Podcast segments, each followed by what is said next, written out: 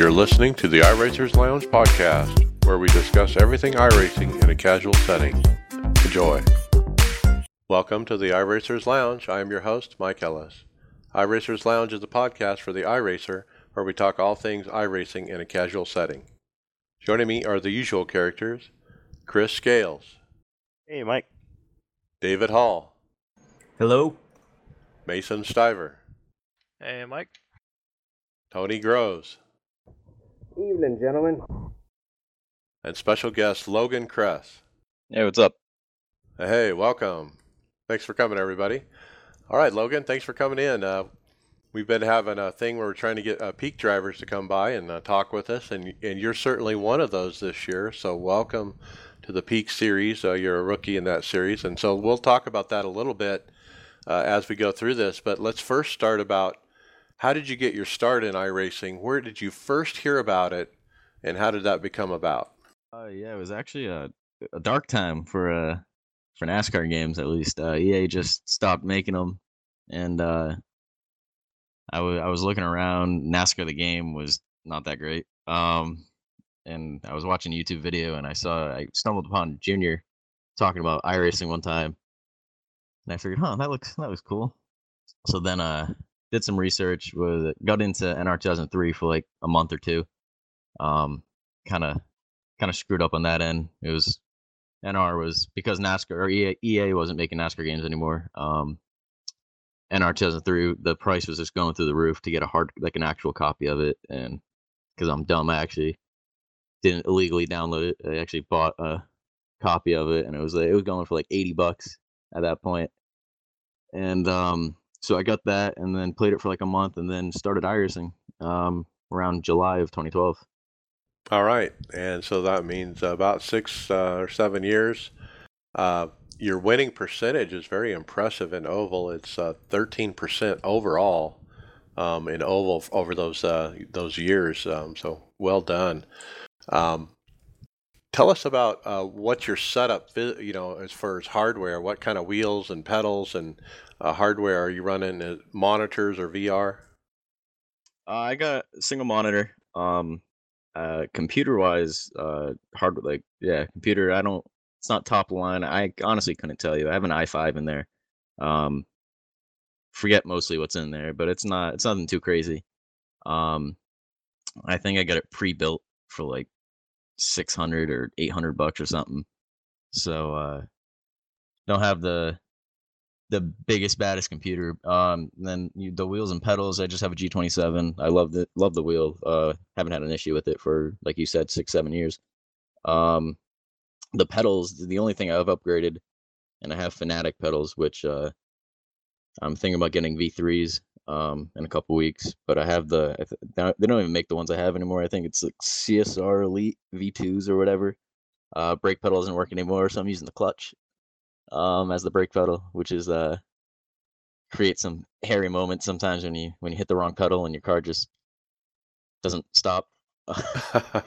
but now uh, wait a minute. You're using the clutch as a brake, and that you know the clutch Yeah. doesn't have the same kind of resistance that the brake does, right? So does that make it kind of hard, or It acts a lot like the G27 pedals. So I mean, I, um, so like after a few weeks of doing it, I kind of get the hang of it again. But uh, but yeah, the brake it- the brake still works, but it's just inconsistent. Like sometimes it'll be really sensitive, and then sometimes it just won't press at all.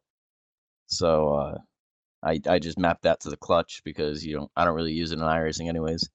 So uh, it can be inconsistent for that, and then rather rather have brakes, especially with the with the new cup package, these Yeah. big wrecks. So well, the V3 pedals will be a nice, nice, nice upgrade to what you're going through there. But uh, I definitely recommend those. Uh, we have a couple teammates that I think have those.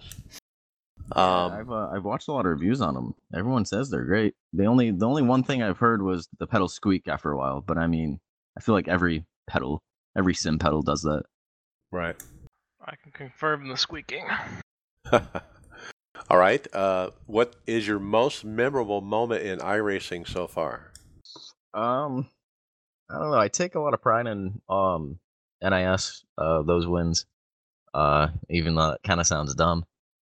But uh, making peak was great after the long grind of pro and uh, not really setup wise and car wise. We we knew we didn't have the best cars, so uh, the whole pro series season and series was uh kind of stressful. Um, because we couldn't figure out the the one exploit that everyone uh was just destroying us with. So uh, it's probably either between NIS victories, uh, making peak, um, the Charlotte Pro win, um, is probably up there. That made everybody happy on the team, pumped the morale up.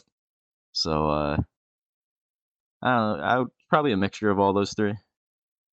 Absolutely. And uh, tell me a little bit more. A lot of our listeners are really uh, focused on NIS. We kind of focus on that a lot uh, here at uh, the iRacers Lounge. Tell us why that's a prestigious uh, place to run well or to win. Uh, what makes it that? is it the level of competition? Is it because we get six to 900 guys signing up? and there's so many splits. I mean, what is it for you that makes that uh, way up on the scale? Uh, I think it's really all of that just combined. Um, you have a lot of peak guys run it, a lot of the top guys in the sim run it, um, whether it's Casey Kirwan, Malik Ray, uh, Michael Guest. Uh, you'll see Ryan Luza in there now. Um, a lot of a lot of great guys run it. Um, the races are longer, uh, so more time dedicated to it. Uh, yeah, green flag run potentials. Yeah. Oh yeah, all of it. Um, then you have the the big the full distance races with like the Coke 600, or the Daytona 500. So uh, I don't know. I just um, I feel like it was it was a lot bigger of a deal back in the day when they we didn't really have um or when they transitioned from having the special events to just kind of incorporating them into NIS. So like every NIS race kind of had the the aura around it that it was a like a special event. At least that's the way I took it. So I mean, I don't know. I just the longer races and then just the level of competition. Yeah, yeah, absolutely. And I think it it's unique too because of the length of the series. You know, all 36 weeks and whatever as well. Uh, oh, for sure. It's like you have to actually be if you run for the championship, you have to be dedicated 36 weeks and not 12 like uh all the other the series in iRacing. Yeah, something I always try to get our team to do is, hey, let's just get points each week, 36 weeks, and see where you land, and to see you know where it shakes out. And it's fun to, to try that. But uh, tell us yeah, about. Uh, yeah, let's go to the next one. What is your preferred car number and why? uh, my preferred car number is 30, and uh, it's a shame that that's going to be changing uh, for the next peak race since uh, a team wants to join mid-season, which I get, um, and they want 30. So uh, uh, I'm gonna be switching to the 31. But anyways, 30 is my preferred number. Um, You've been running uh, that for a while. Ah, yeah, I've been running it for I want to say everything sport-wise growing up for the last, and then everything racing uh, for the last 10 years. What's funny is they just did the functionality just this week to give you that 30 number in any race you want you run in, and now but they took it away in the peak because another team came in and they demanded it, or I got that uh, that news today. So wow. um, just gotta. it's it's funny. Um, well, so, let's talk yeah, about the peak a little bit. Let, um, let's talk about your team setup and all that. I mean, you're an independent team, and I'm sure that has something to do with the car number situation. But uh, as an independent, what that really means is you weren't uh, in, involved in the initial draft, which is only half the field uh, or so. And then there were a couple teams that came since, but um, but not enough to cover everybody. Is that correct? Yeah, about I think 24 got drafted at the start of the year. Right, which would mean 12 40. teams. Yeah, out of 40. Yep. And so you're with Gen X, um, but then uh, our our good friend good friend John Hammer, who's been on this podcast a, a million times, um, he's on your team, I understand, and he helps you with setups and stuff. But he did a post recently about um, some changes with your team and some people kind of splitting up, and maybe uh, there's another team called Mercer Race Car. Tell us what's going on there. Uh, yeah, uh, we, me and John came together right before pro season started. Um, and he was in talks with Gen X at the time of joining them and helping them with the B car. Uh, so we just found it as a great opportunity for uh, if we all went in I had my pro license. We were gonna compete in the pro series. John would help Gen X. So like everybody just kind of helps each other, kind of thing. Um, and then we started adding pieces to our peak team, um, like David Mercer and uh, Michael Morley and so much more.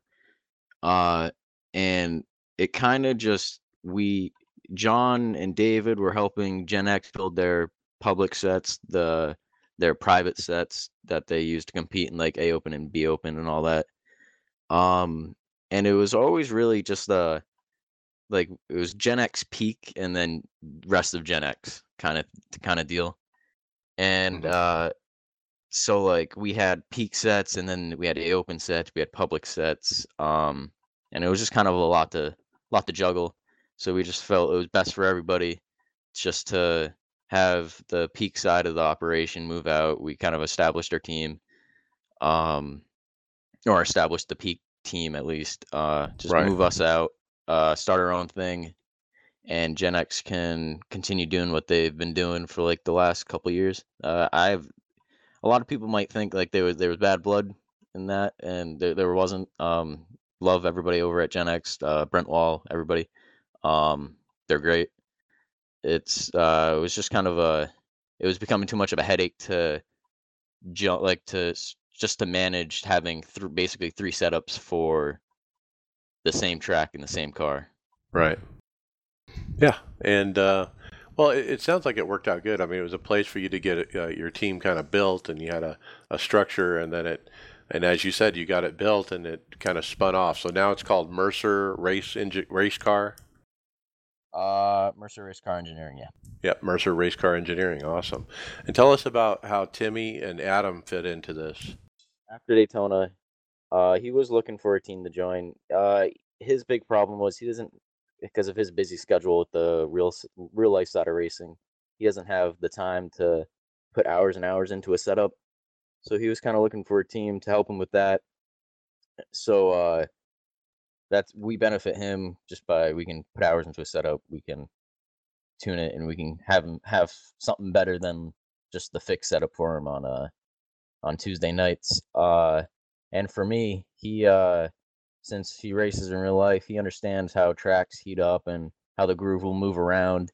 So uh, especially in race, uh, he helps me so much when it comes just to like, a the high sides come in, and or if it like even moving from running say the bottom to the top, it's completely different with how you have like throttle inputs, steering inputs.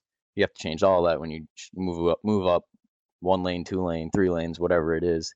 So uh middle of the race when this is happening, he can uh just come in my channel and say it and helps him out like a ton.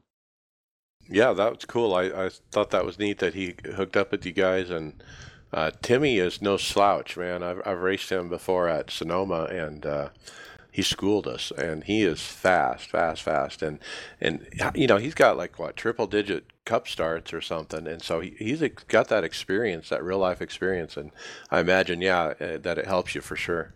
Oh yeah, he can hop in anything in iRacing and instantly be top five in any fixed field. So uh I mean he's in peak. Everyone in everyone in peak, whether you're running fortieth or first, you deserve to be there for some reason or another. You didn't just luck completely luck your way into being top forty, so or being top twenty in two series to be top forty in peak. So Right. that Okay. definitely has talent. Yeah. All right, and then shout out to Mike Morley and Stephen Llewellyn, who were on my team to team Tifosi for a while before they uh, moved up to where they're at now with you guys. Uh, Michael Morley. Oh my god, I could talk for days about him. Uh, he He's, used to be uh, on this show quite a bit, actually. he's a he's a workhorse. He'll uh he'll te- he'll put hundreds of laps on setups, hours on setups. Um, he's great. I haven't even I haven't talked much with Steven yet. We uh he just came over, so uh haven't really been involved with the whole truck the Road to Pro program. But um yeah, they've been they've been putting a lot of laps in, a lot of a lot of hours, a lot of hard work. Yeah, Mike has a unique job uh, where he only works in the winter, and so he has some a lot of downtime, so he's able to do stuff like that. So that's really uh, helpful, I'm sure. Uh, all right, let's keep going. Um, what do you think about the update? What track are you looking forward to uh, coming up here in the spring? Uh, is the update suiting your style? Oh, the the update couldn't play more into my style, honestly. And if we don't perform, it's going to be 100% me. Uh, track wise, I love restrictor plates. Um, hence why I love this package. Uh, so I'm really looking forward to Talladega. Really love that style of racing. Um, but uh, yeah, the package is interesting. Uh, it's a lot of people will say I've seen on the forums it's nothing like in real life. They're not on top of each other. They're not running in this pack. But um, uh, what people forget to realize is that in real life they have the cars are not all the same. They're all built differently. Everybody you can you can fiddle with just aerodynamics of a car. In iRacing, everything's the same. All the only thing you can change is setups, and then at this point, at this level, everyone is so equal with the setups that you're gonna be on top of each other. I knew coming in that it was probably going to be more like uh the old IROC series than it was going to be the spread out thing. So uh, I don't know. I, I, I find it fun. Um, I, I feel like not a lot of people find it fun, but well, you know, I, I gotta say, the iRacing product matches the real world product to the T. Actually, in my if you watch this last NASCAR race, uh, our races play out just like this. We're all over each other at the restarts, then we string out, you know, and it, it's just the same thing. They did a great job mimicking uh, what NASCAR is doing, I think. I mean, yeah, I said that too. It's just, I think we spent a little bit more time in a pack, like a little, like a couple more laps tight in a pack, um, and then when we are in that pack, we're a little bit more bunched up. But I mean, that just comes with that can be an update with aero push and. uh like I said, all the cars are the same. If you well, I mean, you're right. The peak race at California was a much better watch than the actual NASCAR race at California. Um, you guys really did have a, a, put on a good show there. Um, yeah, uh, that's another thing with the, the, peak race. We started at I don't know what time the real life race started, but we started at six. So uh, I think that's a couple hours after, and the surface for Auto Club on iRacing is a couple years newer than in real life. So I mean, all that adds up to the big pack that you saw Tuesday night. Yep. Yeah, and and the track temp is so big, a, a big effect right now, and and just that the time of day could make the difference. The, just the air temp itself uh, didn't do us any favors on Tuesday night. Gave us the coldest track possible. So. All right. Um, so tell us, uh, we've been watching you through the Peak Series. It's it's kind of hard to catch you in the coverage because you are an independent. Um, because they really sometimes just focus on the leaders. Um, but you've been kind of in and up up there. I mean, tell us about your your best run so far, and and like you said, Talladega is the one you're searching for. And then finally, how do they find you on social media, or who do you want to thank? Uh, yeah, our, our best our best run so far. Um, if we had the weather in our favor, if it was a few degrees hotter, it would have been Auto Club, uh, hands down. We had that car dialed in. But uh, Las Vegas, uh, surprisingly, before the build, um, that last 30 laps, I want to say, of that race, we went from running 40th to just driving by people. Um, I think we finished inside the top 25, maybe. Um, but we had that car glued to that white line and just flying. So I'd probably say that the last 30 laps of that race was our, our best run. We completely turned the car around um, from what we started the race with. Uh, people I like to thank just uh, obviously John, uh, David Mercer, Michael Morley, uh, Steven. Uh, they're all putting in hours and laps and just trying to get the the smallest amount is all you're looking for now with the with the cup car at these miles and a half. So uh, they're grinding. Um, couldn't appreciate them more. Uh, they they really do put in a ton of work. Um, and what was any, did I miss anything? Social media. Oh, social media. Um, I got a Twitch. It's Logan Cress thirty. Um, also got an Instagram. It's the same thing. Uh, and I do have a Twitter. Rarely use it. It's uh, it's Logan Cress thirteen on the Twitter.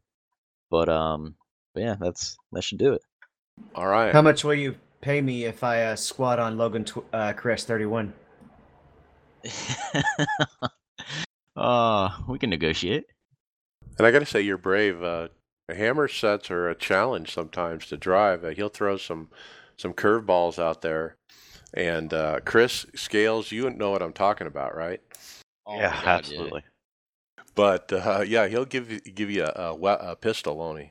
Oh yeah, John will if you if you tell him the car's doing one thing, he'll he'll make sure to give it the like the biggest swing ever, and then you'll go back out there and you'll probably spin around, spin out, and be like, oh, well, that was too far, and he goes, yep. Well, now we have our now we have our bookends. Now we know how to loosen it up, right? Yeah. Now, now we know what we can uh operate in. He he loves to he he he hate uh what's it what's the word I'm looking for? He hates small adjustments. yeah So he'd rather- he'd rather- Yeah, he'd rather just take the giant swing at it and then just like tail it back. All right, We well, were- very good. we were talking before the podcast that um, I could hardly ever drive Hammer sets, but he's such an amazing coach. But I'm glad that you said Gen X because I think if you said independent one more time, Hammer was probably going to come after your family. Oh, you, th- th- you guys will get picked up soon enough. I mean, teams seem to be adding, and um, I'm not sure what the criteria is. It seems like you have to be famous or in the know or something, but but regardless, it won't be long. You guys will be a team, uh, you know, officially. Yeah, I appreciate a- it. I mean, it's I'm surprised that the the Pro Series champion hasn't been drafted yet. That's the I think that's the biggest surprise so far this year. Yeah, you uh, you heard there's a team looking for a 30 car driver, right?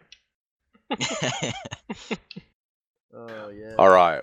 Well, thanks for coming on. Uh, you're welcome anytime. We'll, have to we'll be definitely watching the Peak Series as you progress. Um, it, it's certainly fun to see you as a P- as a rookie, and then see you guys run well. And um, obviously, knowing that our friend John Hammer is behind the wrenches on that wheel, so uh, it's kind of fun to watch. Thank you. Yeah, and when it comes to John, like these these cars, John and Dave, the, these cars are way better cars than I am drivers. So even if it's running if it's running 25th, just know that that car is probably capable of probably top 15, top 10. So Cool. they're they're definitely doing their part. All right. Well, thanks for coming, and uh, you're welcome back anytime. We're going to get into topics, but first, uh, we need to talk about Sim Racing Authority. iRacers Lounge podcast does sponsor the Sunday Night Xfinity Series over at their league at SRA. They are broadcast live at the OSR network. Uh, they went to Atlanta for the third race of the season. Benjamin Nelson was on the pole, followed by Jake Nichols and Zoltan Herzeg. Drivers fought loose conditions on track all night long. Coming to lap 50, Jake Nichols took the green with white checkered flag to the first and only stage. Early on in the final stage, Dave the Nightmare Shutt hooked Zoltan Hersheg while battling near the top five. Fortunately for Zoltan, he was able to keep the car clean and battle back late in the race. With Jake Nichols leading with 10 to go, Ethan Kurtz triggered a caution from the back of the pack. When asked to comment, he simply replied, I've moved on from it. Now, with the final restart with five to go, David Shutt elected to take two tires. Front runners Jake Nichols and Ben Nelson both suffered from costly slides through their pit, giving Freddie DeLosa position as the first car on four. Freddie would go on to take the checkered flag in his first win of the season. David Shutt's two tire strategy failed miserably as he ended up taking out Connor Anton mid pack, triggering a race ending caution. Tune in next week as they go to Las Vegas for the fourth one of the season.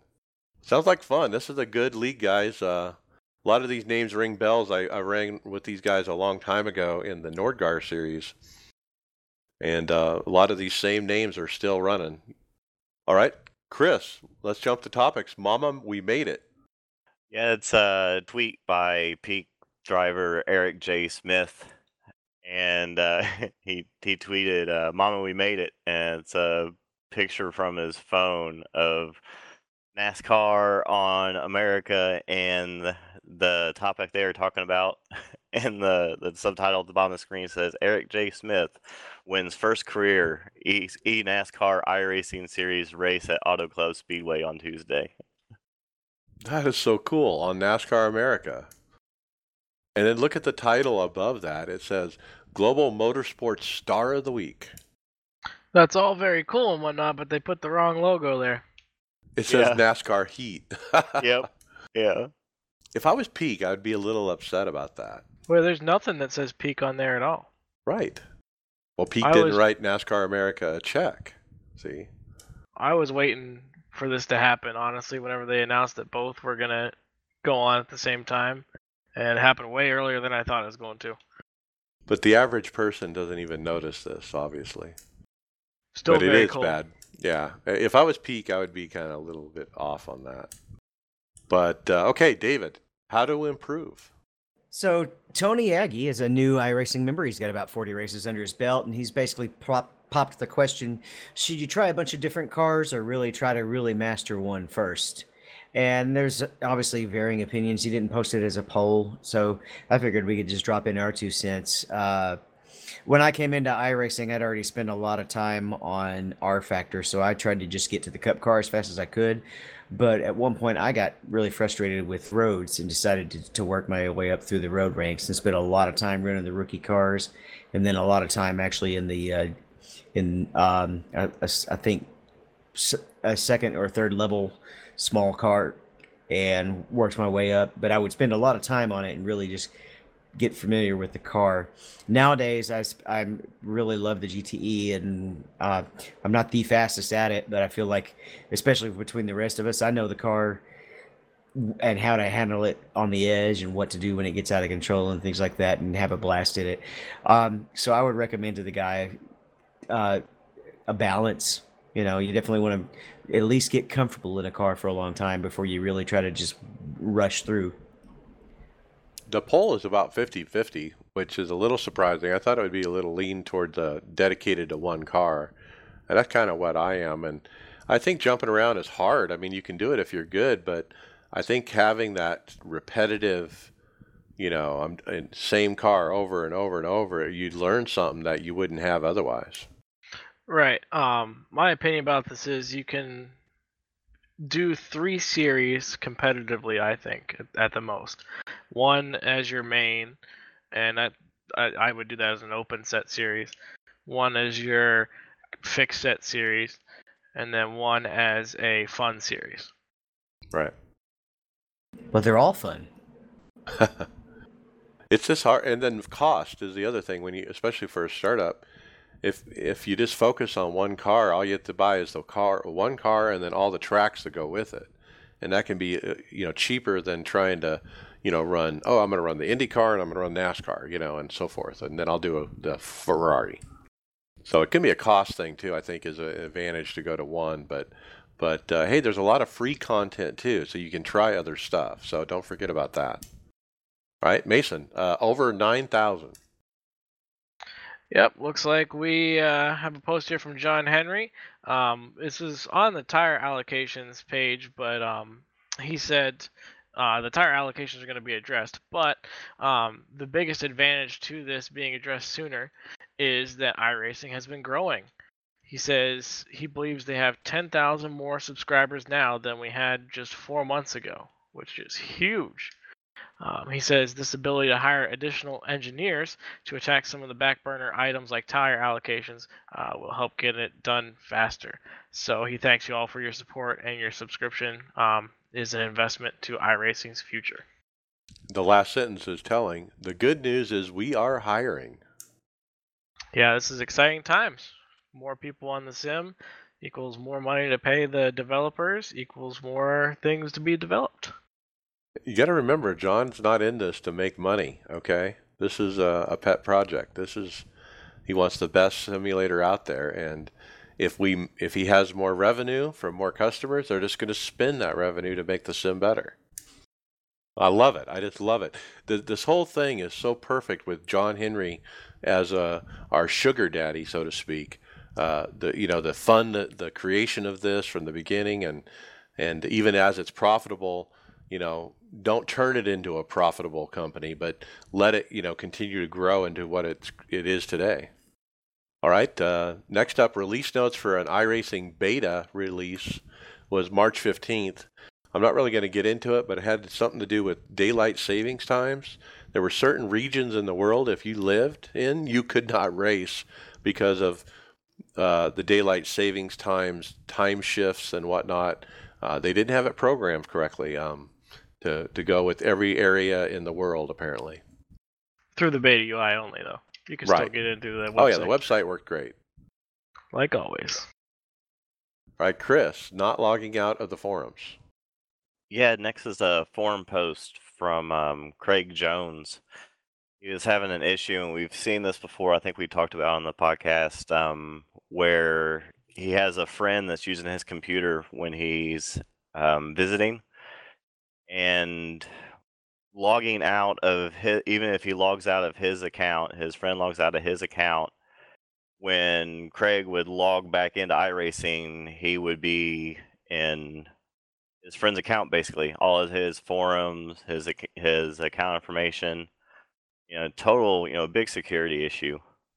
But Wow. um, yeah, I don't know if anything's been done yet, but um, there was a a response from um, staff member Nicholas Bailey said he said uh, I see what is causing this, and we'll talk to the web team on Monday. Thanks for the thank, thanks for reporting. But yeah, it's like I said, we've seen this before. That's that's a, such a huge security thing. You And think how the- often is that going to happen where you're sharing the same computer, you know, with somebody? Well, it doesn't, but the problem is, is how is the um, how is iRacing recognizing that account if that can happen? Is it by like a MAC address or something or an IP? Because those are really easy to spoof and fake, and that's why it's a security problem. Well, you got to remember when you're in the forums and you look up at the top, it says not secure.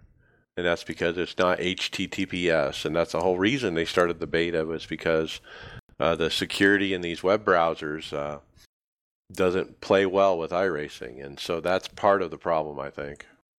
Got it. Yeah, I think you said that before too. All right. David, fixed clouds. We were just talking about this as we were running the Thursday uh, Open NIS Yes. race. Um, apparently, during qualifying, particularly, every time it's partly cloudy, there's been a predictable cloud pattern. And I, I'm just thinking now off the top of my head, I'm curious if the same thing is happening in a race. But um, a fellow by the name of Nick Nibbin has pointed out and thrown up screenshots of multiple tracks from multiple cars showing the exact same cloud pattern. And everybody has figured out when you're qualifying, wait three minutes and you'll be a few tenths faster. Don't tell them that. You just gave up Mason's secret. Yeah, well, Mason put it on the uh, script, so okay, well, Mason, tell us how this works. You just wait like two, two, th- two and a half minutes, and then go out, and just magically you're faster. Well, yeah, I mean the track temp just usually tanks at the end of the qualifying sessions because you'll get a cloud, and the wind usually dies down too.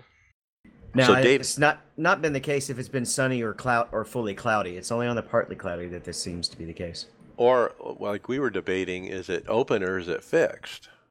I think th- it's just in fixed, but I'm yeah, not I don't run any fixed, and I've seen I've seen Mhm. it tanking. Okay, To me, it sounds like he's comparing fixed to open races. I don't know. I mean, we were in the open. And I was like, wait, wait, wait to qualify, and David's like, well, there's no cloud, so it doesn't matter. So, but anyway, if it's partly cloudy, wait before you go out to the last minute. That's the tip. But I'm sure they're they're gonna fix it. Yeah. And wave to Mason when you do. Okay, Mason. Uh, we had a surprise truck invitational. Yeah, I forget which day I sent you this. Um, Michael Conti was actually the first one that mentioned it, and he was just saying he wasn't invited. Um, but yeah, the uh, the NASCAR eNASCAR series there had a Gander Outdoors 100 iRacing Pro Invitational at uh, Martinsville, I believe, on Tuesday, March 19th at 9 p.m. Eastern. That was right during the Road to Pro. Now, obviously, these guys are not attempting to become pro drivers, so they were not involved with it. But the people that were watching it were all involved with Road to Pro. Um, but uh, there wasn't much publicity. I had to dig through Twitter a little bit, and on the day of, uh, Doug Hunt Jr. posted a uh, post on the forum saying some of the top drivers from the Gander Outdoor Truck Series will compete online with the iRacing Gander Outdoors Pro Invitational Esport Race. Um, he said uh, drivers like Christopher Bell, Parker Kligerman, um, those kind of guys uh, who have experience in the real truck, uh, Chase Briscoe, um, John Hunter Nemechek, Todd Gilliland, Noah Gragson, Mike Snyder, Justin Haley, these guys were all running in it. Um, and Kyle Long got a special invite there, and uh, Derek Kraus, Will Rodgers, a whole bunch of people. There's a link up here on the eNASCAR website. Um, with all the names of the, the drivers in it. So it was 19 racers, and they uh, had a good time running around Martinsville. A bunch of bumping, from what I hear. I didn't get to watch it, but uh, but yeah, it sounded like it was a good race. I caught uh, parts of the end of it. Now, what was awesome about this is Michael Waltrip was the announcer, along with Kaitlyn Vincie. And then there was a third person. I don't know who that third person was, but I instantly recognized Michael Waltrip. You know, I've been listening to him forever. And then Kaitlyn Vincie's also very recognizable voice.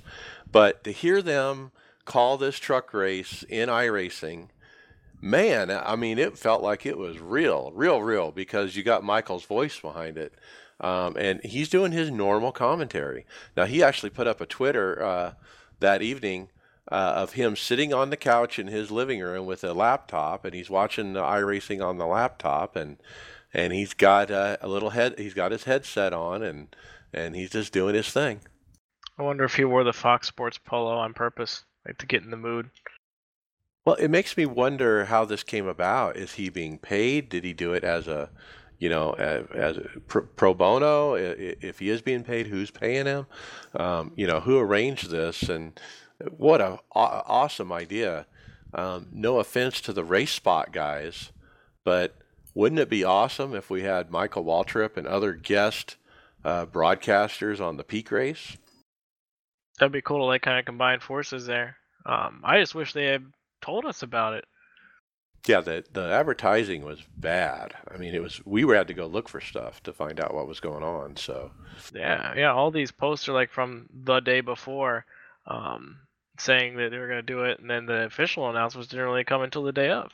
But we got Christian Eckes here tweeting. Um, he had some sessions up ahead of time. Ben Kennedy saying that it was going to happen. Um, Mode Media House race team, which is for Kyle Long, said he finished P7 in the number 75. And uh, Ricky Stenhouse Jr. was watching. He said it's uh, pretty cool being able to listen to the commentators and all. So he managed to not wreck while he was watching. All right. And uh, yeah, Christian Eckes won. He's the uh, Kyle Busch truck driver, and um, he kind of ha- took it away from Garrett Smithley with a little contact, a typical Martinsville race. Yeah, Steve Luvender has the the video up there of that ending. If you just want to watch that. All right. Speaking of Steve Luvender, if you all don't know, he is the founder of Trading Paints. And so tradingpaints.com did do an update uh, as well as iRacing for painting. And we got a lot of stuff to ca- talk about here. Um, so they did an update at Trading Paints, and so you need to download it and install it. Um, it should prompt you automatically if you haven't done it already. And uh, what's changed is the the contingency decals right in front of the the car number to the right by the wheel are all the little stickers for all the contingency sponsors. That's what I'm talking about. And so now, if you go and look at your car after the update and go look at the outside of it, you won't have any contingency stickers on it. They took them away. Okay? And if you don't do anything at all, you won't have contingency stickers from this point forward. Why? They went and built them into the actual iRacing paint templates to and they're they're there from the beginning at this point. So on a go forward basis, if you were to go paint a new paint, you would download the new template and it would be part of that template. Now, if you have a Trading Paints account, free or otherwise, you can go into Trading Paints, pull up the Toyota Camry car, and then there's a in the settings a checkbox that says permanently stamp the contingency decal onto the Trading Paints paint. Once you do it, it can't be undone. And so on the website Trading Paints, they're literally pushing that decal onto your paint, and uh, then you will see those decals again. So that's how you fix it, so you can see them again. Is you do it on Trading Paints with that check mark in the settings. It could still be undone if you just re-upload the one that doesn't have the decals in it. I'm gonna say, if you like it, put a ring on it. okay. Um, the other thing is is the uh, car numbers, and so you can do a thing. So if you go into the sim and you go to graphics, and then there's a thing that says hide car number, and if you do that now, it will hide uh, the iRacing stamped number on the side of the car, and that way, if you had uploaded a paint that has a real number painted on it, like if I'm Darrell Waltrip and I I'm the Tide Ride and I want to run 17 and I paint the 17 into my paint. the people that will see that is if they have that check marked hide number. And so I saw it today in the NIS race. The guy in front of me was the 24 car according to the relative, but his car number on the side of his car said the 17. Now, David, we were debating why would we want to run with that turned on? and I still haven't come up with a good explanation. not not in any official series. I don't, I don't understand why you would even want to allow it in an official series. But I'm certainly not going to turn it on. Now, if you're if I'm in a league, it's an awesome idea. Right, because in a league you can assign numbers, right? The yeah. only the only reason I could see would be to create a brand. On the Wood Brothers car, I have to run the 21, right? Yeah. But then you might have several people doing the same thing. Yeah, and it's you're gonna have how many three cars are gonna be on on there every time you're in, you know, you're at Daytona and you're like the three's in front of you and the three's beside you and behind you. But so, when you but when you look at the relative, it's a different number, and it really threw me off today in the race when that car in front of me was the 17, but when I looked at the relative, it said 24, and my brain was just not wrapping my head around it. Yeah, that sounds frustrating. So the way it works is uh, if you decide to paint a paint with a number as part of the paint, you just name it as car underscore NUM for number underscore and then your ID number dot TGA. And so if you don't want to run the number, you just do the car underscore ID dot TGA. So you just add the dot in or the underscore NUM in there and so what the the sim looks for that first. If it, if you do have a paint that's named that, it will use that. If you don't have a paint that's named that, it'll revert to the other TGA that doesn't have NUM in it. Now read everybody the fine print. Um, well, the Drew Adamson did a Twitch stream. Uh, it's about 45 minutes long or so. I watched about half of it and it's really hard to understand a lot of this and if and if you're not getting it i, I understand because i had to watch this multiple times i had to read the forum post many times to try to get my head around it but um, a couple tidbits here that i'm going to read about this is if everyone uploads their custom number to trading paints under the new car underscore num .tga, then they must also choose hide number in their options inside the sim. If they don't do this, the sim will display the normal car underscore TGA, and a car number will be stamped on by iRacing. If they have a paint uploaded to Trading Paints with the number painted on it as car underscore number, we will stamp the number on top of their number. So it's important that the regular file is blank with no number painted on it. And so the question was so in order to use custom numbers, do you must purchase Trading Paints Pro? And it says if you want others to be able to see your custom number, yes. No, I'm not sure that's true based on what I saw earlier today in the race. I'm not in Trading Paints Pro, and I did definitely see a, a different number on a car. But I do have the hide number thing checked. All right, is everyone confused as I am now? Yep. Huh? Yeah. And so what does this mean? I mean, let's try to break it down. When you go to buy a paint from a painter now, I imagine you're going to get two paints, or maybe even three. you'll get one that has no number at all.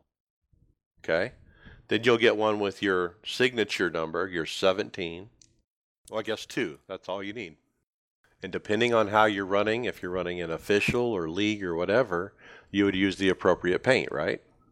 But if so, if you don't really have like a custom, I mean, you might use the same iRacing theme, but maybe you don't have like a custom theme that you want to have like that. Does anything change? Kind of leave mine alone, and I'm still going to have like the If you're not a I had. painter, you don't have to do anything. Eh, nothing changes except you lose your contingency decals. The way to get those back is to log into your free Trading Paints account on the website and check mark the box in settings. If you want Yeah, it back. if you're if you don't have a paint that's set up with a custom number, then uh, it will show that it will just use your Stamp regular one, and it'll use a stamped number. Um, but the decals you have to add in either way, or you could leave them off there, or you could even use it as extra sponsor space. Now I put up a picture of my car with and without the decal, so you can see the difference. Uh, I put it right there in the script, and uh, it kind of looks cool without it. Actually, I kind of looks clean and sleek. But uh, I ended up using the Trading Paints check mark on their website to put it back on the car. All right. So if you really want to know about the painting, uh, I really got to recommend the Twitch feed that Adam uh, put up. Uh, you, if you search the forums for paint uh, or trading paints, you'll you'll find it. But it's or it's under Twitch's iRacing page on their Twitch. But anyway, go find that and watch it. If you're if you're a painter at all, if you if you're going to paint a paint, you must watch this video first because he tells you about the naming structure, uh, what's changed, what's not changed, how it works for official, how it works for league, how it works for hosted. There's different scenarios for each, and so it can it's very uh, involved. So hopefully I gave you a little bit of uh, insight into how that works. That's a tough one. David, next reminder of a new content coming. So there was a post originally posted. Let me go back to the top of the page uh, by Oliver Newman that kind of started just it basically just did a feature request asking for the British Touring Car Championship cars, and there were some people who were like, "iRacing will never do this," and there were some other people who are, "Here's why this is a good series. This is not a good series." Scroll to the bottom, and apparently during downtime, a staff member posted to confirm modeling of the TCR car, TCR car is in full production. And so they're looking at, uh, I guess they are going to add this at some point. Yeah, you'd have to assume it's coming in June. That's still a ways off. Um, but the British touring car, yeah, I think they announced that before, but uh, this is this confirmation that they, they are working on it. All right, Mason, we got a patch one release notes. Yes, sir. Patch was released on uh, March 18th. Um, skim over some stuff here. We got beta UI, updates to season session, paint kit, and create a race. In the member site and the beta, you can now have hosted sessions with seven different car types. Uh, paint kit updates that we just talked about. Um, we had IndyCar pit stop animations fixed uh, HDR, HDR and VR rendering updates, and then some interesting telemetry ones. Um, telemetry variable to tell you how well you are in a pit stall um, for those people that create their own kind of widget applications, um, and also the added load number texture variable to telemetry. Uh, we have the Dallara IR18 with the front wicker switching and garage interface updating.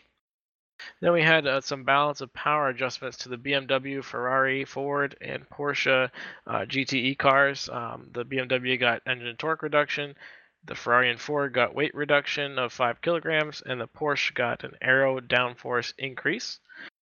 Uh, this one kind of slipped under the radar, at least I didn't hear about it. The Xfinity cars had front suspension hard stop uh, modified to allow more left front travel, and their aero sensitivities were adjusted. And finally, Watkins Glen, uh, there's a bump fix that would cause the sim to crash when it was driven over. So I'll speak up on the Ferrari. I think it's funny that they took the weight away when they just put that weight on us at the beginning of the year. Right. And isn't it ironic that the newest car has to be slowed down because it was too fast when it was released? The BMW I'm talking about, but Right. because everyone said it was fast as soon as it came out of the box. And uh, sure enough, they're uh, slowing it down. All right, uh, Chris, engine shutting off while typing in chat. Yeah, there's a forum post by John Schiavone, and he was uh, when he was trying to bring up his text box to chat, his engine would shut off since the the last iRacing update. And um, get to the fix real quick, but um, someone did respond to the post, Jason Perry, and he just said, uh, "Arrive alive, don't text and drive." so, Yeah, why you thing, maybe- texting?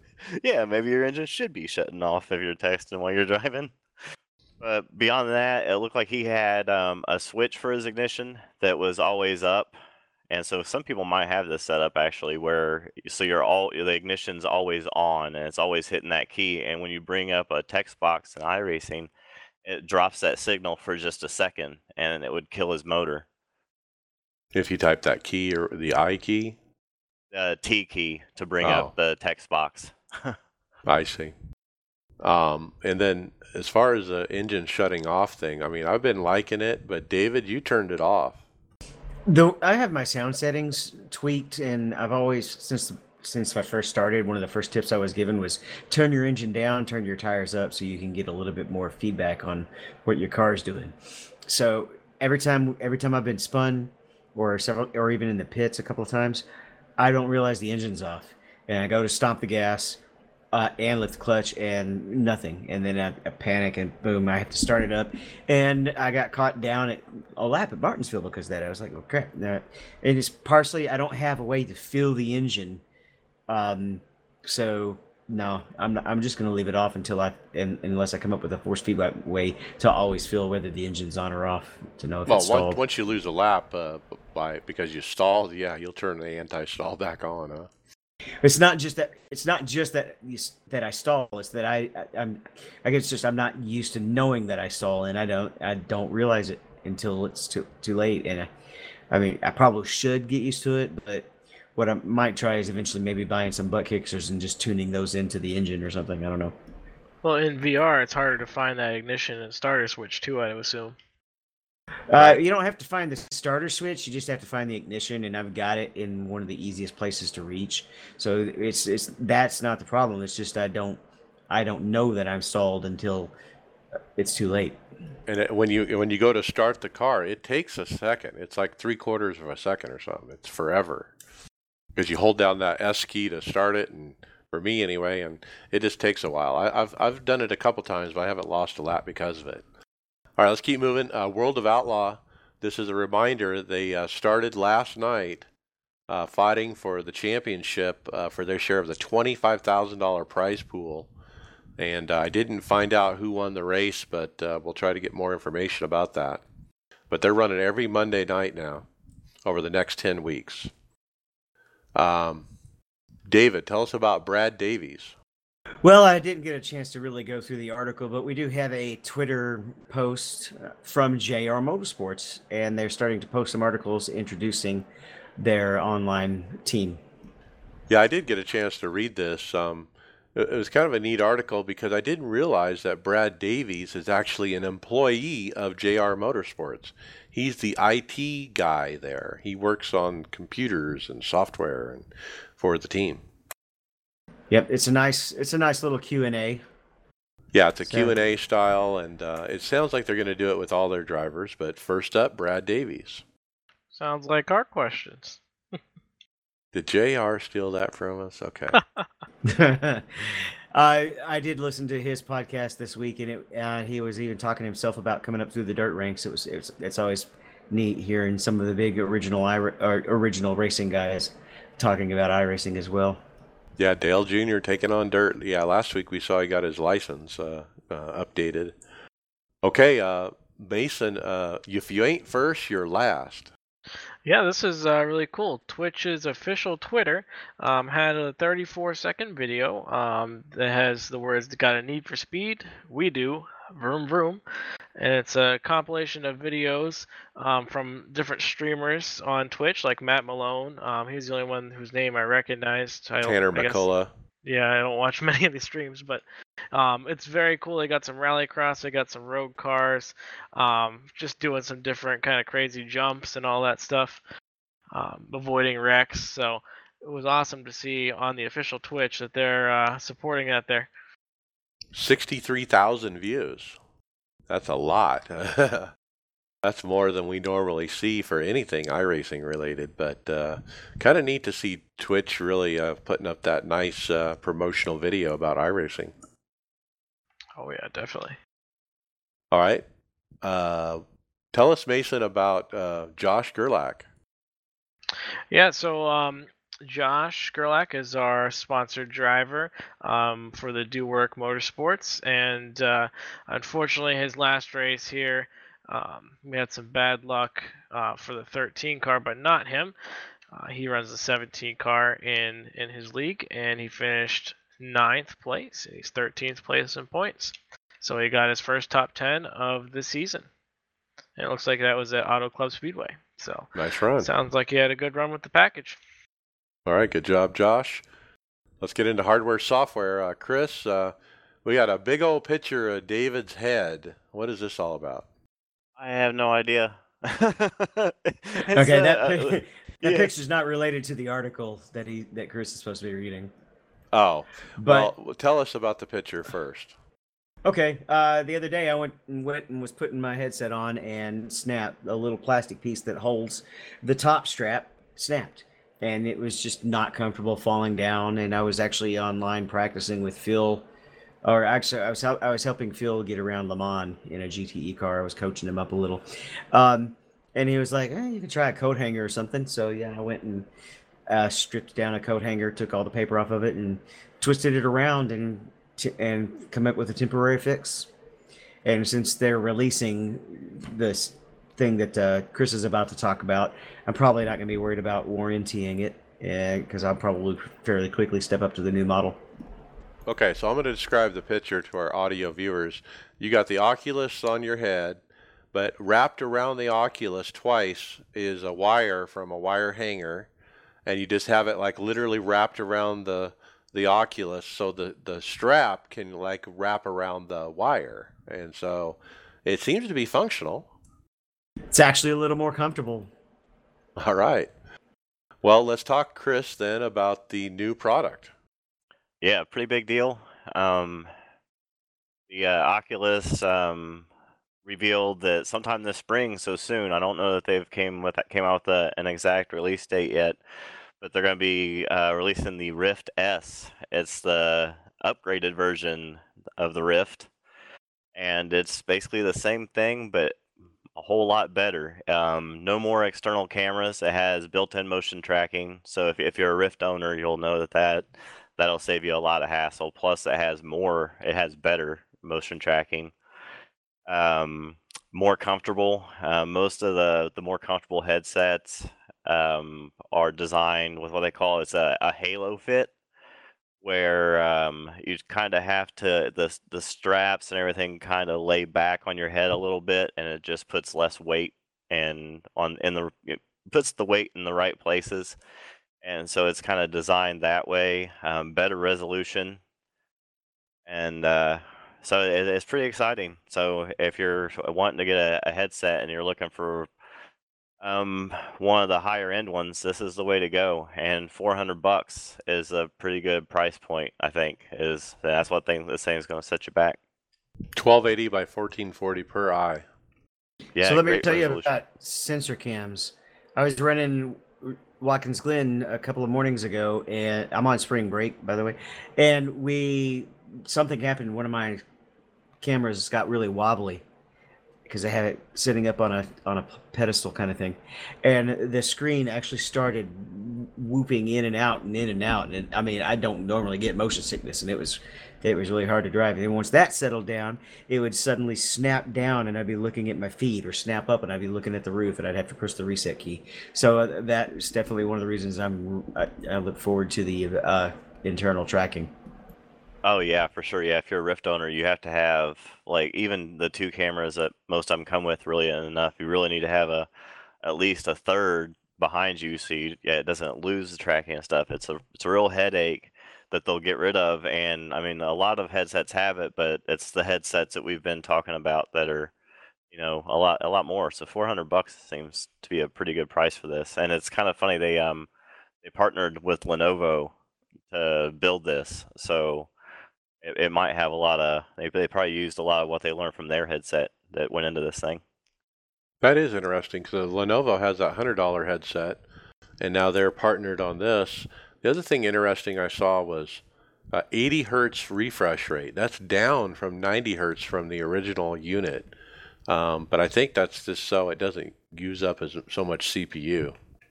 Yeah, they must have figured out a way to do that and not make you want to spew. But yeah, I'm sure. Uh, like I said, they, they just they, they keep getting better, and it makes me a little worried. I never I kind of wanted to veer away from Oculus since they were bought by Facebook, but now I think this brings me back into the the evil empire. Now there's two of them. There's the Oculus Quest. We've talked about that before. That's a has hardware built into it, so to speak. So the you don't have to have a separate desktop computer with an HDMI. Okay, this is the uh, Rift S, which is like the traditional Oculus Rift with it, where you plug an HDMI into it from a desktop computer. Yeah, the the they're both going to be the same price, four hundred bucks. But yeah, that Quest is totally wireless, but it's obviously way less powerful. so yeah, that's not for iRacing. iRacing. Yep, Yeah. exactly. So be aware of that. Don't buy the wrong one. Yeah. okay, Chris, you got the next one as well. SoundWear companion speaker. Yeah, this is kind of cool. Um, it's uh, to kind of describe it, I guess. Uh, if you've ever taken uh, a regular headset off and kind of laid it over your shoulders, that's kind of what this is. It, it you don't wear it on your head; you kind of lay it on your shoulders, and it looks pretty looks pretty cool. And from what people are saying, it sounds good, but It's oh, Bose. man, yeah, yeah. So you know it probably sounds good, but I had seen a 300 price earlier. bucks, though. Yeah, I knew it was ridiculously expensive. Wow. But you know, everything Bose sounds so good. But what do you think about racing with something like this? Uh, you know, have your your chat or your engine sounds coming through this thing kind of draped over your shoulders. You know what it looks like too? It kind of reminds me of the Hans device. Yeah, yeah, that is kind of what it looks like. And I You could be wearing that and it'd feel like a Hans device.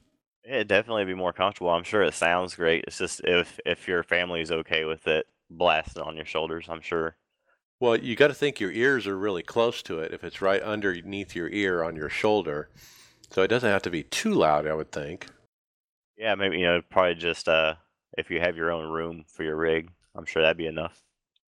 I don't know if it. I mean, you probably need a subwoofer. I don't know how much low frequency those size speakers are going to get if they're that far away from you. But Well- if they're set on your shoulders, you could feel it. You know, Bose is known for low frequency in a small package. So, all right, let's keep moving. Uh, a do-it-yourself blower kit. Uh, we found this. Uh, basically, uh, the brains to create your own wind simulator can be bought at simracingstudio.com. It's $109, and uh, you get uh, the two tubes that are 100 millimeters by 1.2 meters long, uh, tip, uh, and, and basically this uh, little box that has a control electronic things in it. And um, what you do is you pair this up with a marine bilge air blower that you can get on Amazon for $35. And so this isn't a fan, but it's a blower. And so I don't know if I really know the difference between a fan and a blower, but a blower is more like a tube that kind of just is shooting air out of it. I, I want to say almost like a you know a vacuum that's on reverse or something like that. Yeah, think of like a leaf blower basically. Right. And so it's a little different than a fan. And so what do you guys think about this? It's a kind of a different take on it. It's a pretty good price. Yeah, I mean, you could probably you probably need a couple of those things, so that'd be seventy bucks, and then you buy the electronics one hundred and ten, so maybe two hundred bucks you could get this thing going. I've seen guys that have similar things built into the rigs, but I bet they spend a lot more money on it. You'll see people that put the ductwork in the cars and everything, and you know they have to have some kind of blower at the other end of those. Well, I think the problem with these things too is sound. They make too much noise, and they interfere with the other sounds of the car and whatnot. And so, I was reading a forum post about how people were using this, and they would put the blowers down below the seat or somewhere farther away, and then have like these long, flexible, you know, vent or these tubes that would deliver the air up to your face, so to speak, to kind of cut down on the sound pollution. All right, Mason, we got a picture sent to us by a listener, a rig review by Don Sadusky. We've uh, we've covered his before. He's got some kind of update. Yeah, um, I thought the last time we covered him, he had some Fanatec stuff, but maybe I was wrong. Um, it looks like he's got what the Logitech stuff there. Yeah, it does look like it. Um, so got- 920 or yeah, one of those. Um, he's got the real live uh, dashes in there, the the tachometer, and three gauges below that. Um, they're the analog gauges. Um, he has three button boxes, like they're Derek Speare's designs. Um, one's very similar to what I have. Um, it's off to his right on the dash in front. It's the looks like the track boss. Um, and on his far right, he has one like our teammate Brent McCoy got. Um, I forget what specific kind is, but it's the vertical one with uh, five toggles um, that are covered by the plastic covering on top. Um, and then on the left hand side, he also has another button box. Um, looks like also another Derek Speare's one. And he's got room for another one on the left. I don't know what, he, what buttons he could possibly put on it, but you know, he'll find something. Um, he's got triple monitors uh, for iRacing, plus a fourth monitor on top for all his telemetry. Um, he's got this arcade style almost cage around him um, with his seat in there, and he has some fans blowing on him. Um, it's big, it's wide. Yeah, yeah it's Tall. not yeah, it's big. It's one of the biggest ones I've ever seen. I mean, he really makes it wide and there's no concern about footprint at all. oh yeah, and he's got um he's got it on wheels if you look at that last picture. So that's interesting, but he has the middle on a stand, so I wonder if that's keeping the wheels off the ground. So he can roll it around. It looks like it's in his basement, but uh, Yeah. pretty cool looking rig. I really liked it. Every time I see this, uh, he's really uh, making it look nice for sure. And it looks like he's mounted a play seat. Like that's what the base of this rig is that the actual sim equipment is on. And like the rest of it's on this big outer shell. Yeah, he's got a, like a play seat and he like built a, a cockpit around it, so to speak. Yeah, with Metal that tubes. old, old style microphone there. And I love the fans up above on each side to blow down on his face. That's pretty cool. Nice looking rig, Don. Uh, thanks for sending the pictures. Uh, let's keep moving. Uh, next, we found some footwear by Bruzy. And this is for, uh, they call it Sim and Karting Boots. The Ultimate Sim and Karting Boots by Abruzzi. Their website is abruzzi.co.uk. And so if you go to that website, you'll see uh, where you can shop now for their shoes. And they look like, uh, you know, traditional racing shoes, kind of like a Formula One driver would wear. Um, they even have a place to put your name uh, uh, and uh, country uh, flag on the top of the shoe. Yeah, I believe our teammate Greg Hectus, um, these are the ones he got, from what I understand. And I think he got gloves, didn't he, too? Yeah, I don't know if they came in yet, but he definitely ordered them. All right, so uh, we'll have to wait and hear from Greg about what he thinks about these. But uh, I found the website, but uh, it's kind of cool that they uh, put your name on them. All right, they look high quality there. Sorry to jump back on. Uh, just a little listener interaction. We actually had one of our viewers say that they already own that SoundWear uh, that we were talking about, the Bose. Oh, really? And is he using it, huh? Mm-hmm. Might, um, he might be listening to the podcast on it. That's pretty cool. All right, let's keep going. Uh, we got another rig review. This time, a Formula One driver, Lando Norris. We've talked about uh, several times. This is actually a BBC interview where they come to his house and uh, basically take a tour of his rig setup. And uh, boy, what a neat setup it is, too. He's got a room with two Sims in it that are pretty much identical. Uh, they're triple monitor uh, with a fourth monitor on top. They're 80 20, uh, both kind of Formula One style where you really lay back and your feet are really up. And uh, he's got this awesome wheel, which we've talked about before already. But uh, what do you guys think of his rig? If you look at the video about the 108 mark, you can see the whole room at once. Nice. Some money It's into that sta- thing. yeah, stationary rig. Sorry, I'm getting there.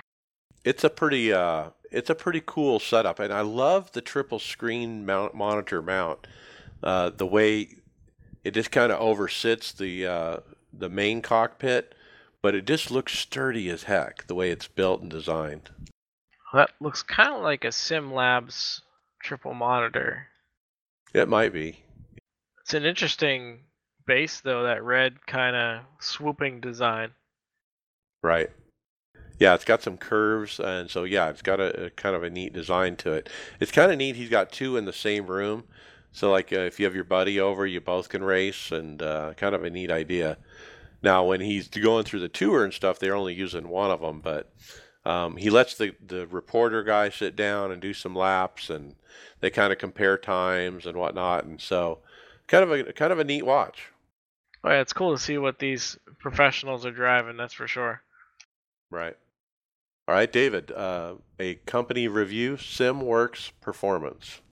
Okay, SimWorks Performance is primarily building PCs specifically built for for racing. Uh, they also have a, a rig up here that you can see on the on a picture. Uh, looks I don't know if I can't tell if the seat's adjustable, but it looks like it should be. Uh, looks like it might be pretty comfortable. Um, Well, I think they're about computers. They just sell computers.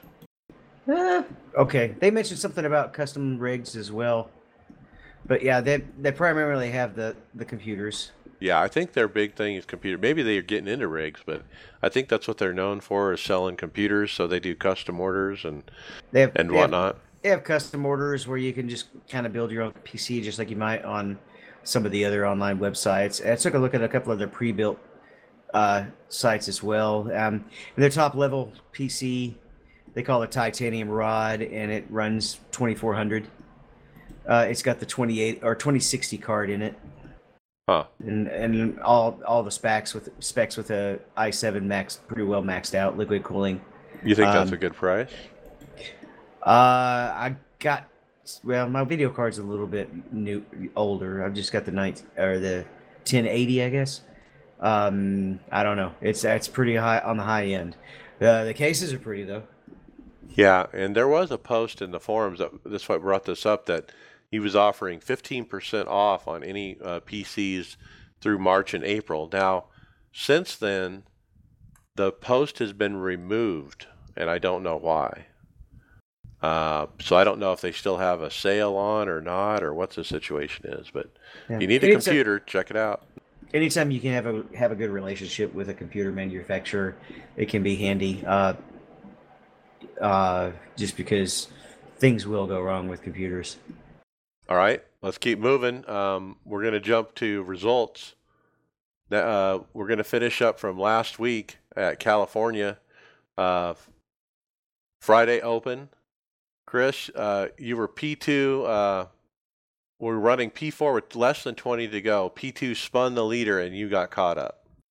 Yeah, that sucked. And a lot of the race, I didn't. I was just kind of riding around, trying not to get wrecked, as you know, it's kind of been the thing this year. And when I did go racing, was and I, I had raced with that leader, the same guy. I we had raced some laps against each other, and was just fine. We had a good time. Caution comes out, and I restarted sixth. And you get the wrong guy in second place, and he cut down on the leader coming out of one, and that was the end of it. He just like pinched him down. I mean, so a little bit on the leader, you know, for coming up, but I mean, it's the end of the racing line where you just the, the guy uh, up top should never should have been. I mean, what do you guys think about that? I mean, real quick, whose fault is that? Well, what can you do? It's just a racing incident when it comes down to it. But Yeah, with like ten to go, or probably. I mean, it was toward the end of the race. I mean, it's just hard racing. right. All right, David, you got a P15. Uh, put it in the wall after dodging a spinning car up front. Yep. Uh, you know how it is. Just cars wrecking here and there, and sometimes you're you get caught up by them. Um, I was running like P30. It was really early in the race. I was down horsepower and had no aero and couldn't keep up with anybody. And basically every every restart was uh, me just falling behind everybody. But we never had a long enough run for me to follow a lap down, and it just kept being carnage. And with the with the crap car, I came in 15th. All right, and then our teammate Bill uh, Hull, he got P14. He said there's little respect anymore in iRacing. These freaking folks are nuts. And then Mark, uh, he got a P4. He said race was a wreck fest. Went down a lap on two different occasions after uh, having to avoid wrecks down pit road, resulting in green flag stop and go penalties. resulted uh, restarted in 12th with 20 to go. Took 10 laps to get to fourth. Wow. Once clear, I was gaining on the top three, but ran out of laps. Nice recovery. Um, Tony Rochette, he ran Saturday morning, got a P8. Uh, then he also got a P8 Sunday morning. Uh, said he ran great all race. Uh, screwed up his green flag pit stop, uh, dropped down to 23rd. He got a wave around uh, for a few, after a few cautions. Uh, later, restarted 15th with nine to go. Made big gains, loving the new package. Mason, you got a P9. Yeah, just made a stupid mistake. I was running second and just should have lifted coming out of two and clipped the wall that killed the aero and could never recover back all the way up to the lead. But I'll take P9 without getting wrecked. Yeah. And I also got P9. I got wrecked, uh, got the damage fixed, but was a bit uh, a bit slow, a bit down on speed, but somehow got a P9 out of it. So I was real happy. I think I had a P2 earlier in the week and then a P9, so I'm okay with California. Yeah. I ran in that Sunday fix too. I forgot to put the result in, and I got spun. I was livid. I got I was Oh, running yeah. second, and the guy who had been first all night was coming back up through the pack there, and he uh, clipped the apron. And instead of just you know being nice and cautious and spinning out, bring out the caution, whatever, we re-rack him and go, takes out the entire field, me included. I was above him. I was just livid. Yep. Yeah, that's tough. Uh, so you think livid? Let's talk about Martinsville. Wednesday fixed. I ran P17. Spun on my own off of four and had six minutes damage. There were over 20 cautions with over 100 laps, and I recovered the 17th after the six minutes damage. And that was my own fault that I spun off.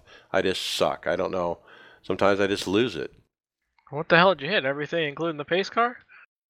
Well, at least I finished that race. Now, Wednesday Open, I didn't even start the race. I, I was I was gonna, just like usual. I'm about ten minutes before the race. I'm getting everything ready. I'm logging in and everything, and I get a call from my daughter. Dad, my car it needs all this stuff done to it. I don't know what to do. And and by the time I got off the call and downloaded the set and went to log in, it was 6:01, and I had missed the race.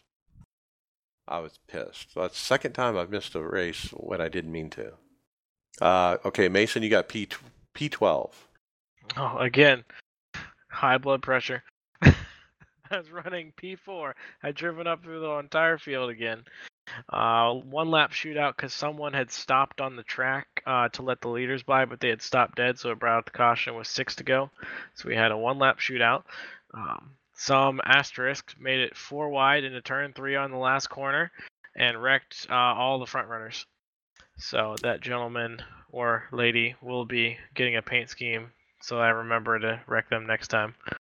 Is that the video that you showed where the they just drove it in on the bottom, just total dive, and then they slid right up into everybody? Ah, yes, sir. Yeah, that was ugly. That was ugly.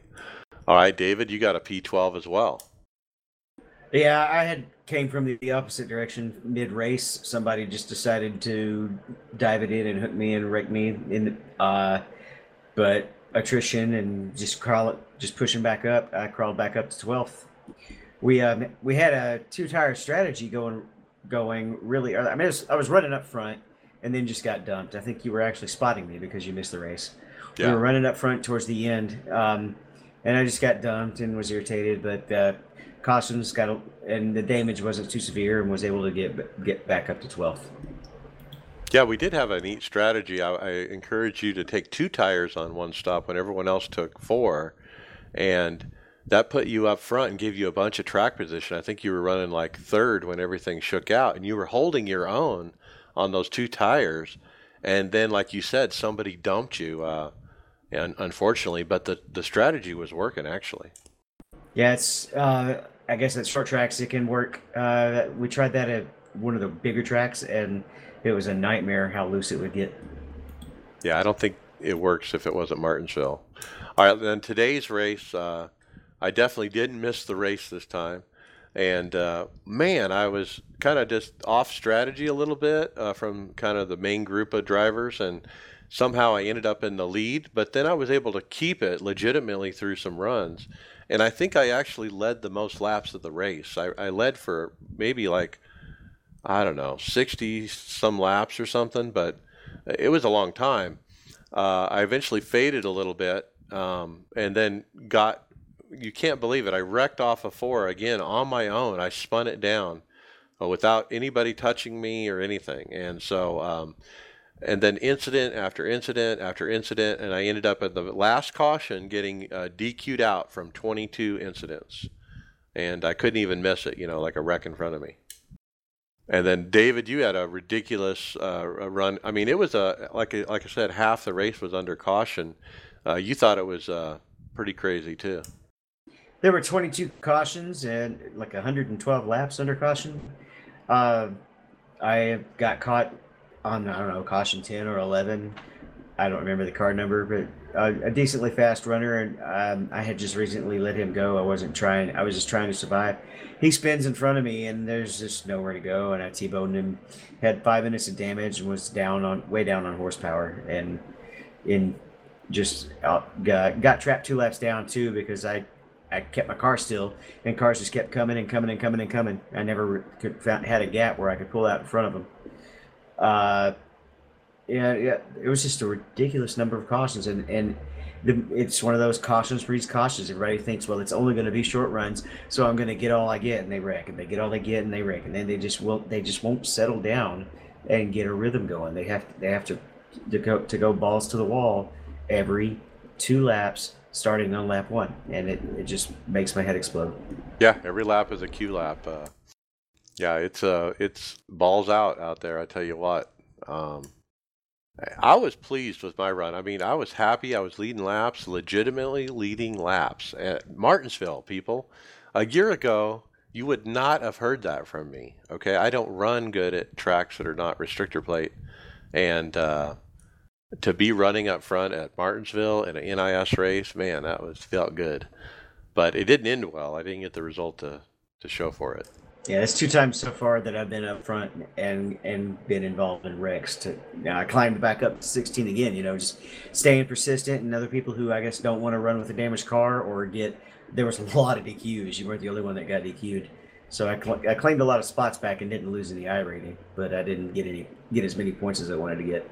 Yeah, I think that last one really got a bunch of people DQ'd there. Um, let's keep moving. Road to Pro Texas. Chris P wrecked out. Yeah, that kind of um had a kind of a decent race overall. I um made a mistake and went a lap down. This was on two on pit road too long messing with my force feedback, but um we had a bunch of green flag laps and I was running well other than my position. But uh, I was trying to. I was trying to. I think I was in the lucky dog spot, maybe even trying to get back to the lead lap the the old you know old fashioned way. I don't remember, but I was racing with the leaders, and the leader um, hit the apron and came up the track, and I tried to. I tried to. I was just basically trying to avoid him and the guy in front of me. We were going three wide, but I just I was too high on the front stretch and just about knocked the wall over. Finished the race, but the the truck was pretty beat up. But uh, yeah, that's partially my fault because you know, I mean, you can't be that high on the front stretch in Texas and not Can't be three knock wide. the wall over. Yeah, exactly. So I should have lifted or something. Yeah, that wall will come get you. And then Brent, he was leading and wrecked by a lap car halfway through the race, but uh, he was uh, leading for a while there. Uh, other official racing, uh, Le Mans. Uh, David, you uh, showing us again P1 at Monza. Good job. And it was a tight race the whole time. You know, a lot of times when you get a win in a road race, you, you just you're the fastest car, or at least the fastest car gets taken out, and then you just kind of cruise. Uh, this race for the entire hour, I had one or two cars either right behind me or even past me a couple of times because of the way the lap traffic got in the way. Um, so it was an hour of intense racing. Uh, there was, you know, you one mistake and it would have been it would have been over. All right.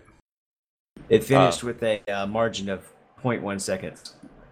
All right. Well, nice win. I mean, if to win on road, an official, that's saying something, man. That's hard to do. So good job. Uh, let's talk quick about Super Series. We did talk about this. Um, Mark, uh, our teammate, he did participate.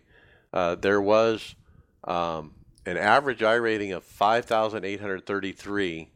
Um, some tough competition. Um, uh, or actually, that average I rating was the top four drivers in that race.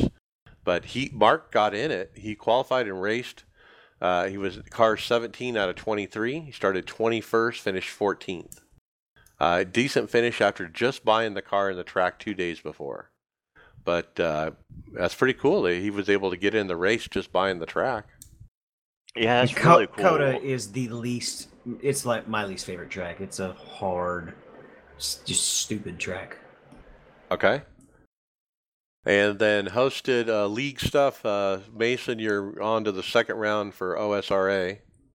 Yep, and they are starting up a uh, a dash series as well. It's a feeder series. It's uh, I think six weeks long, and it's going to be Wednesday nights fixed Cup cars. So I think we're going to move from the trucks to the Cup cars in their second season. But yeah, moving to the second round of the playoffs. Um, it was a wild finish. We had a guy come up and block on the last lap. We were going about eight to ten miles an hour faster, and a guy came up and blocked and wrecked the whole field.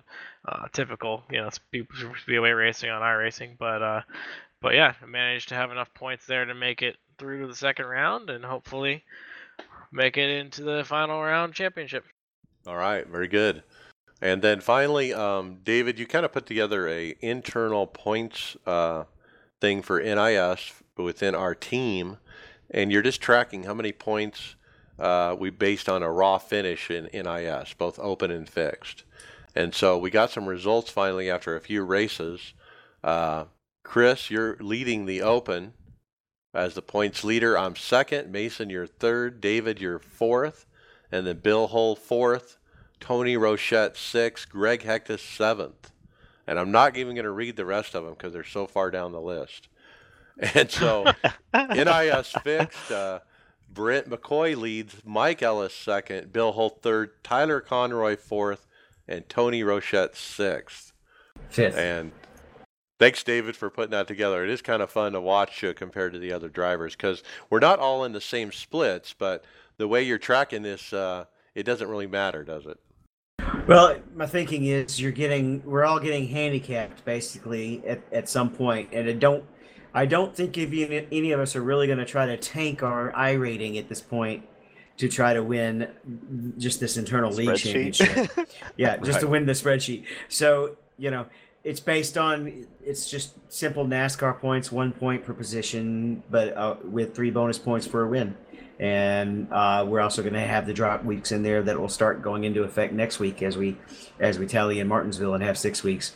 It's something that I'm going to do that I hope iRacing might consider doing with with the NIS standings is start adding a drop week every six weeks into the into the tally because if you miss one week in week three you'll never really know how you're doing until Right. week 31 Yeah, you're right. They wait till late in the season before they populate the drop weeks in, so you really have no idea how you're doing until that happens. All right, let's get into final thoughts. Uh, Chris Scales. Uh, Sam had her her last chemo treatment yesterday, so All right. yeah, it's awesome. And I've had some, a lot of, of good luck in, in NIS at the beginning of the season. So if some of that bad luck has to happen, it, it can happen in the next couple of weeks because our house could be on fire and we're still going to be in a good mood here. So bring it on. All right, good to hear Sam is uh, getting over the hump there and getting it done. Uh, congratulations to her. Uh, David Hall, final thought. got a little wish list for the uh, for the iRacing guys that are listening. Uh, the pace car at Martinsville, some something goes on, and if you're in the back of the field, you can go a lap down just taking four tires. I, I, I really hope they would do something about that. Uh, I don't know why, but I know at Richmond, I noticed this happening the last time we were at Richmond. The pace car was actually waiting for the leader to catch him before it pulled out. But at Martinsville, it's still pulling out as soon as the caution comes out, and everybody's having to race back. And, and even then, we're just not getting close up enough. Um, so I, I really wish they would address that and either slow the pace car down or, or or make it wait until the leader makes its way around. Yeah, it's just, in my opinion, is people don't know how to pace. They get, they're not catching the pace car appropriately. When the caution comes out, you need to haul ass around. And Yeah, uh, that doesn't happen in the real thing. In the real thing, that pace car it waits until the director says, "All right, the the Now field is pull out, clear. right. You can pull out because and here this guy is coming." And they give they give the field time to get grouped up before they open the pits. They'll Yeah. close the pits. Doesn't usually open hardly ever the first time around. They usually go all, go all the way around one more time, and then they'll open up the pits once everybody has had a chance to get bumper to bumper. We're just not getting that time. Um, it really any of the tracks, but it's it's just amplified it at Martinsville, and it, it's I, it's it's something that they, that should be easy to fix. Slow either slow the pace car down or make it wait. One of the two. This is how you work around that. You only take two tires if you're 15th or worse. You can only get four if you're within the top 15. That's a good rule not to lose a lap. Now, next up, Mason, final thought. Yep, two quick things here. The first is it seems like two X's have gone away. I don't know. Last night I just kept getting four X's all over the place um, with contact that I think should have been two X, but you know I'm not iRacing, so that's just something interesting to to take a look at here as we're at Martinsville. Um, the other thing is I'm still waiting on my my SimLab P1 here. Uh, I sent an email him today, so hopefully I hear back from him, but won't come this week, that's for sure. It's coming all the way from the Netherlands. All right, hang in there. I told you get a bunch of sandbags and sandbag down that music stand. You'll be okay. I might be headed to, to Walmart to get a desk. All right.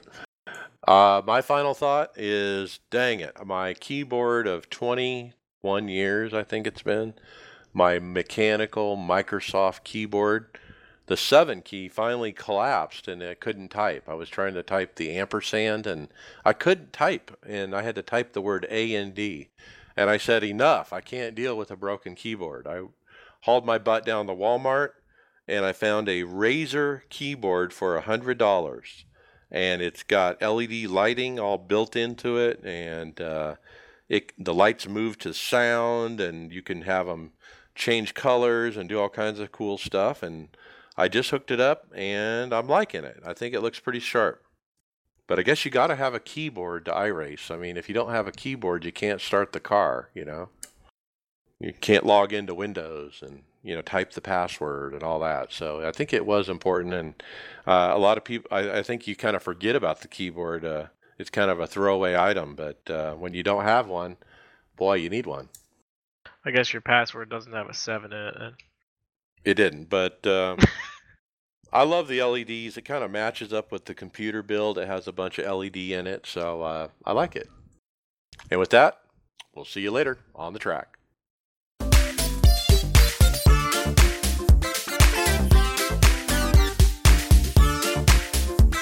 Thank you for listening to the iRacers Lounge podcast. Make sure to go subscribe to us on iTunes, SoundCloud, or Google Play, Facebook, and Twitter. See you on the track.